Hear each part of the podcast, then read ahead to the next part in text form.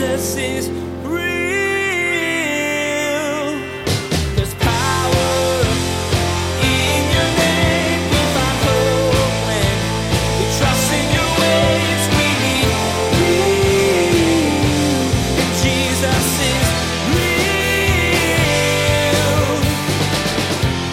We view ourselves not based on what our parents were or weren't, the brokenness and the garbage that went on in our lives.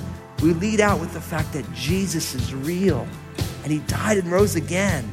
And nothing, no circumstances, that old hymn, the depths of hell or the schemes of man can never pluck me from his hands. We lead out with that because that's who we really are. Everything else is just a detail.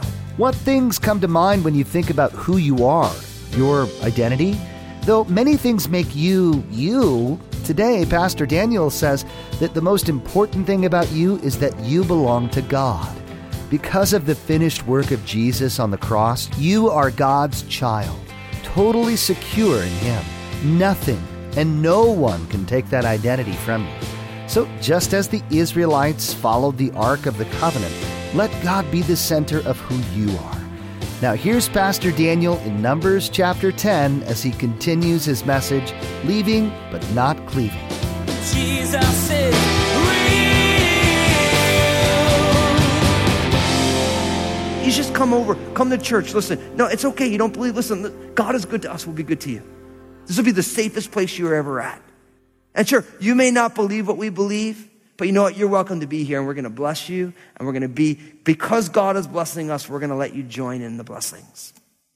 That's kind of powerful, isn't it? That's a powerful reality. And doesn't it change biblical ideas of evangelism? Doesn't it change that? You simply invite people along for the ride? I was listening to a, a teacher and he shared a great story and I'll, I'll share it because it, it, it totally, it got my goat pretty good. He was talking about how he was living in England at the time and he would go to this shop where he would pay for his uh, paper subscription. And he would go and there was a Muslim guy who, who ran this bodega that he would go and paper his paper.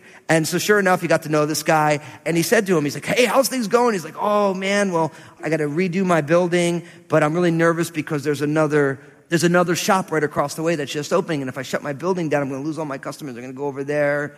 And he's just like, oh man. He's like, well, did you pray and ask God to help you? And this guy was a Muslim. And he said, well, listen, I, I can't because it's, it's if Allah wills. And he said, well, listen, my God answers personal prayer. And he's like, really? He's like, yeah, really. He's like, so, and this guy, this Christian guy, is like, can I write down this prayer and I want you to pray it every day? Because my God answers personal prayer. And he's like, well, can I pray to him if I don't believe in him? And he's like, Sure. Because he believes in you, don't worry about it. It's no problem. And, and he asked this guy, he's like, So what would be the perfect outcome of your situation? And this Muslim guy says, Listen, that I could open up another shop within sight distance of this shop and I can refurb my building while I'm wor- working there so I don't lose any customers. And he's like, Okay, great. And he wrote down this prayer Dear Lord Jesus, can you open up an opportunity for me to have another shop within sight distance of this shop so that I can redo this other shop and I won't lose any of my customers. Thank you. In Jesus' name, amen. And so they prayed it together and he gave, the, he gave him the thing. And then this guy went away to do some evangelism and on a tour. And then he comes back and he goes to look for the shop and it's all boarded up and he hears a knock. And it's the shopkeeper. He's in a building right behind on the other side of the street. And he's like, come on over. So this guy walks in and this Muslim guy says, your God answered our prayers. Because she said, sure enough, he explained the whole thing and God literally opened up the door for this guy and he's like, I think I need to know more about Jesus. Can you tell me about Jesus? Now, how many of us feel a little uneasy about that kind of an interaction? Telling someone, listen, you can pray to the Lord God in Jesus' name, even though you don't believe in him. Do you think if someone doesn't believe in Jesus and they pray that Jesus like, yeah, I'm not listening to you? I mean, how many of us cried out to the Lord before we knew who he was? I remember my first prayer. I was an unbeliever. I said, God, I don't know if you're real or if these people are crazy. They're probably crazy and I'm probably on the edge. If you're real, will you reveal yourself to me in a way that I can understand? That was not a believing prayer. But our God answers personal prayer. When was the last time you just said to someone, Listen, I know you don't believe in Jesus, but I do. Why don't we pray?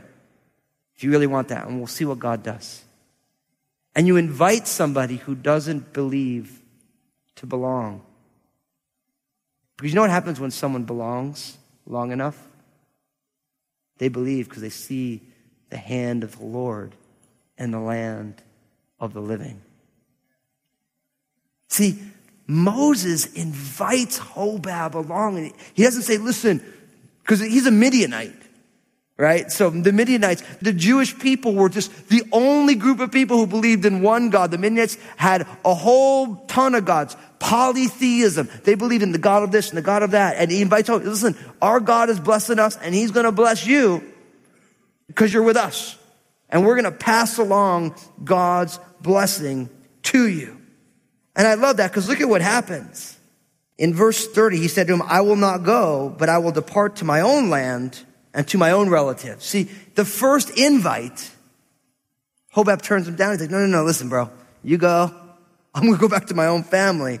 And then Moses says to him again, he says, please do not leave inasmuch as you know how we are to camp in the wilderness and you can be our eyes. And it shall be, if you go with us, indeed it shall be that whatever good the Lord will do to us, the same he will do to you. know what I love about Moses? Moses is like, oh yeah, I tried. He said, no, I'm done.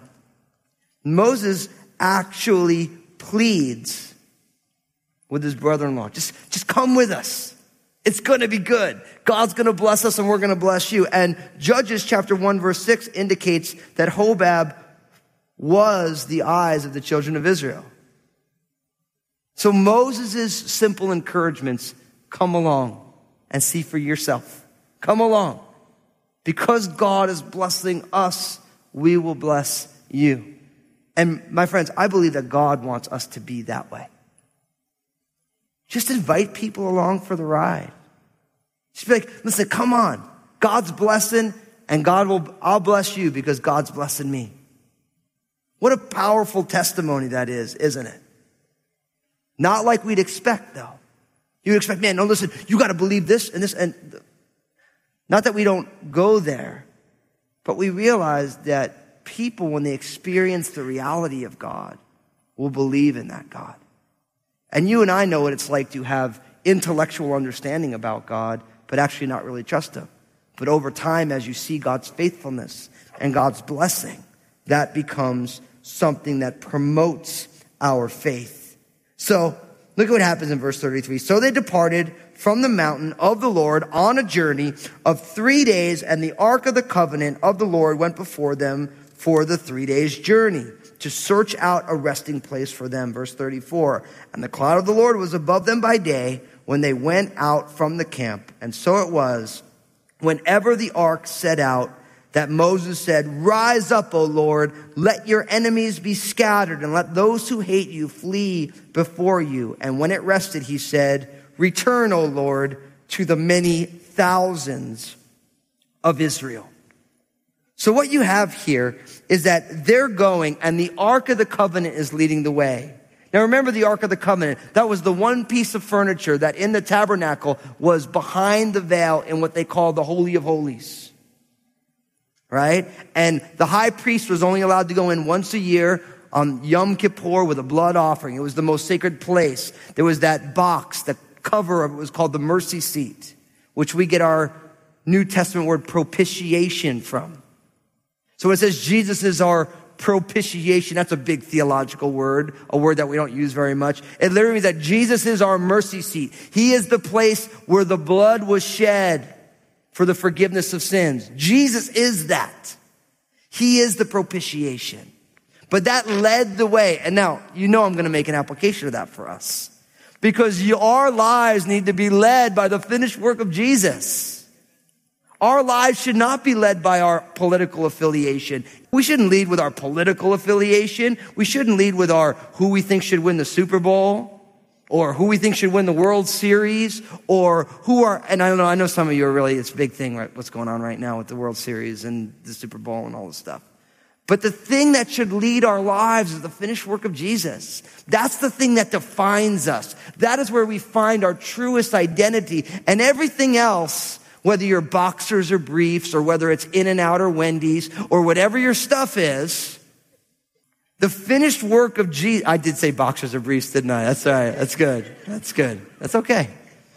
That should not be the thing that defines us, praise God. Only the finished work of Jesus. That the Ark of the Covenant led the people. They were constantly aware of the fact that God's gracious provision goes before their lives. And for you and for me, that has to be what leads out in our lives. For many of us, we lead out with our brokenness, our failings. You know what's the funny thing about your brokenness and your failings? Jesus died and rose again, and he forgave you of those. He separates them as far as you are as the east is from the west. Some of you lead out with your strengths. This is who I am. Jesus died on the cross for you because you needed it, no matter how strong you are in one area or the other. See, the finished work of Jesus needs to be the thing that leads out in our lives, that we put that out there first. That's who we are. We view ourselves not based on what our parents were or weren't, the brokenness and the garbage that went on in our lives. We lead out with the fact that Jesus is real and he died and rose again. And nothing, no circumstances, that old hymn, the depths of hell or the schemes of man can never pluck me from his hands. We lead out with that because that's who we really are. Everything else is just a detail that God is redeeming anyway. Lead out with the Ark of the Covenant, the mercy seat, the finished work of Jesus. And it's beautiful. Whenever the cloud moved, they moved. Whenever the ark set out, and it's awesome. Moses had a, a prayer, a request, whether it set out or when it stopped. Every time they went to go out, what did Moses pray? Rise up, O Lord. Let your enemies be scattered and let those who hate you flee before you. Every time they went to go, Moses said, Lord, it's all about you. Take care of your business, Lord. How many of us need to pray a prayer like that when you go to leave the house in the morning? How many of you need to, before you go on your job, say, rise up, O Lord. Let your enemies be scattered. Let those who hate you flee before you. Now, know what I love about this prayer? It's not like, Lord, wipe them all out. We hate everybody. It's not that. He's saying, Lord, you be God and we trust you. As we're leading out, we don't want to go unless you're going to go before us, God. And you got to realize this was a group of people who had been enslaved and now they're walking. You're, we're going to find that they're going to end up in the promised land. There's fortified cities. I mean, they were terrified. It was a much more brutal culture than what you and I are used to growing up in 21st century America. It was a much more violent culture than what we're even used to. Things were much more like the, the, the Wild West gunslinging kind of thing where wars happened and there was clan wars and revenge killings and all these things are going on. And they're saying, Lord, since we're going, rise up and protect your people. What a great, what a great way to be set out for your day. I do it with my kids. We put on the armor of God. It's so fun. We do it in the car sometimes.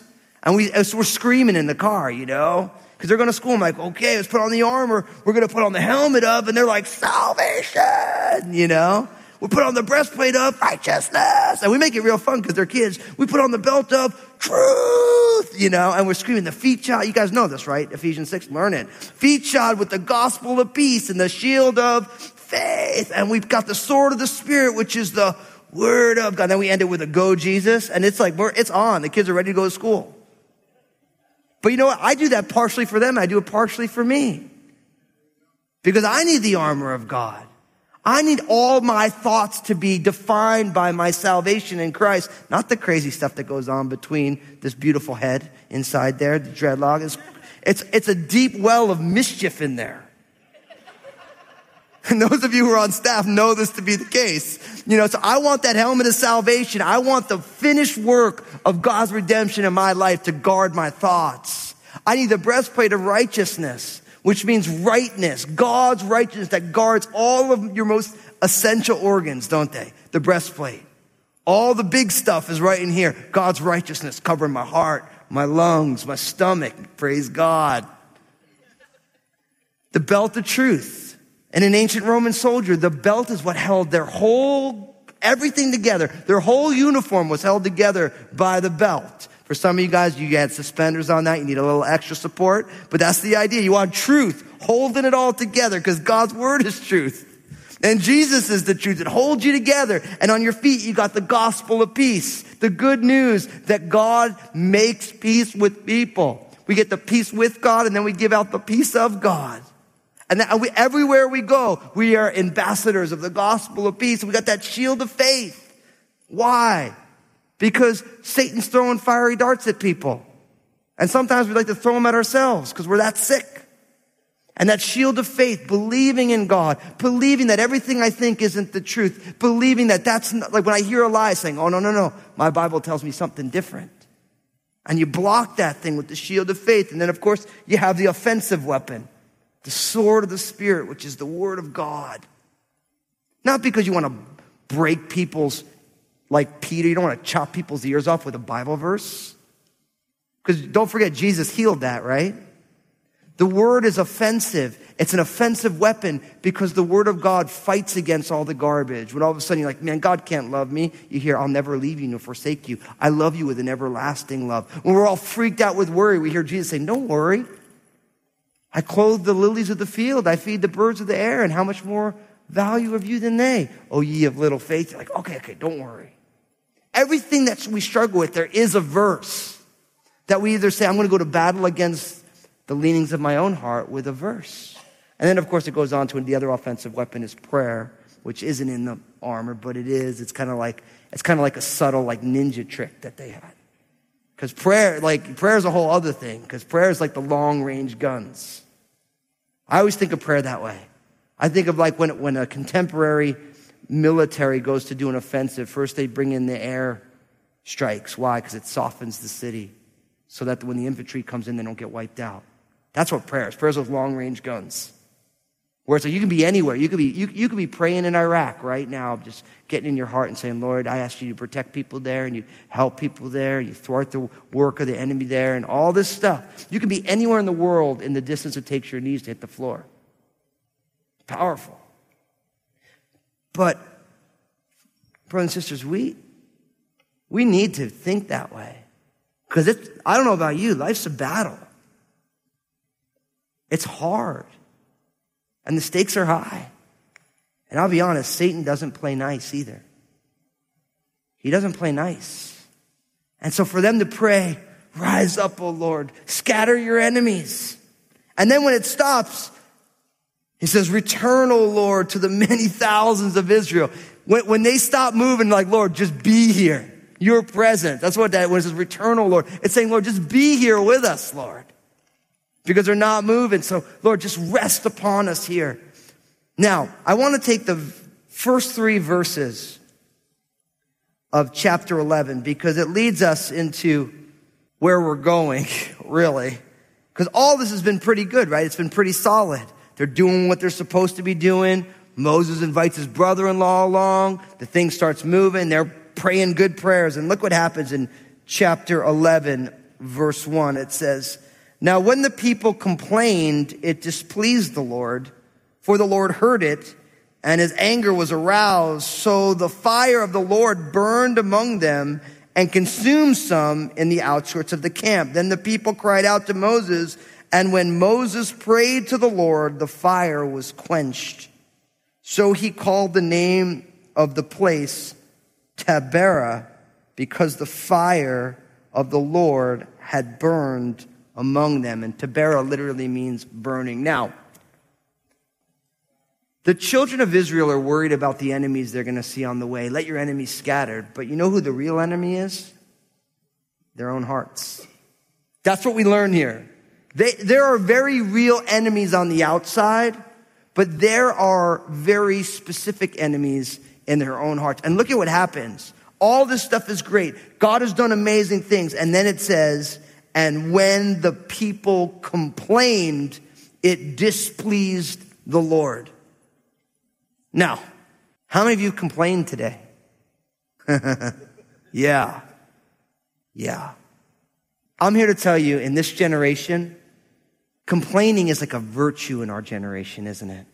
It's like everyone feels justified that I can complain and my complaining, it's okay. And it's not okay. My Bible says do all things without what? Grumbling and complaining. And some of us just have a complaining spirit. And if you can't find something to complain about, you invent something to complain about. And I'm here to tell you, stop complaining. As I like to say, DBG, don't be grumpy. Because God is good. They're just starting to walk. They're just going and all of a sudden they start complaining and God gets upset. We find that God brings judgment by fire. Now you might say to them, to yourself, why is God so angry about complaining? You have to realize that the wages of sin in the Bible is what? Death. And Jesus died on a cross for complaining. See, we think that it's like a small thing. It's not a small thing. It's an affront to the holy God of Israel. God had blessed them. He had his presence amongst them. But they're complaining. And God sends fire. And notice, the people cried out to Moses, and when Moses prayed to the Lord, the fire was quenched. So once again, you have this reality that the people, they don't cry out to the Lord. I don't know why. They go to Moses, and Moses prays.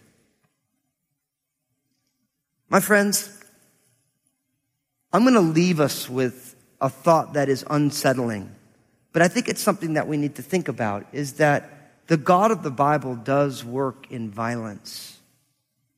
There's no way around it. You can't read your Bible and not realize that the perfect, holy God of the Bible at times brokers in violence.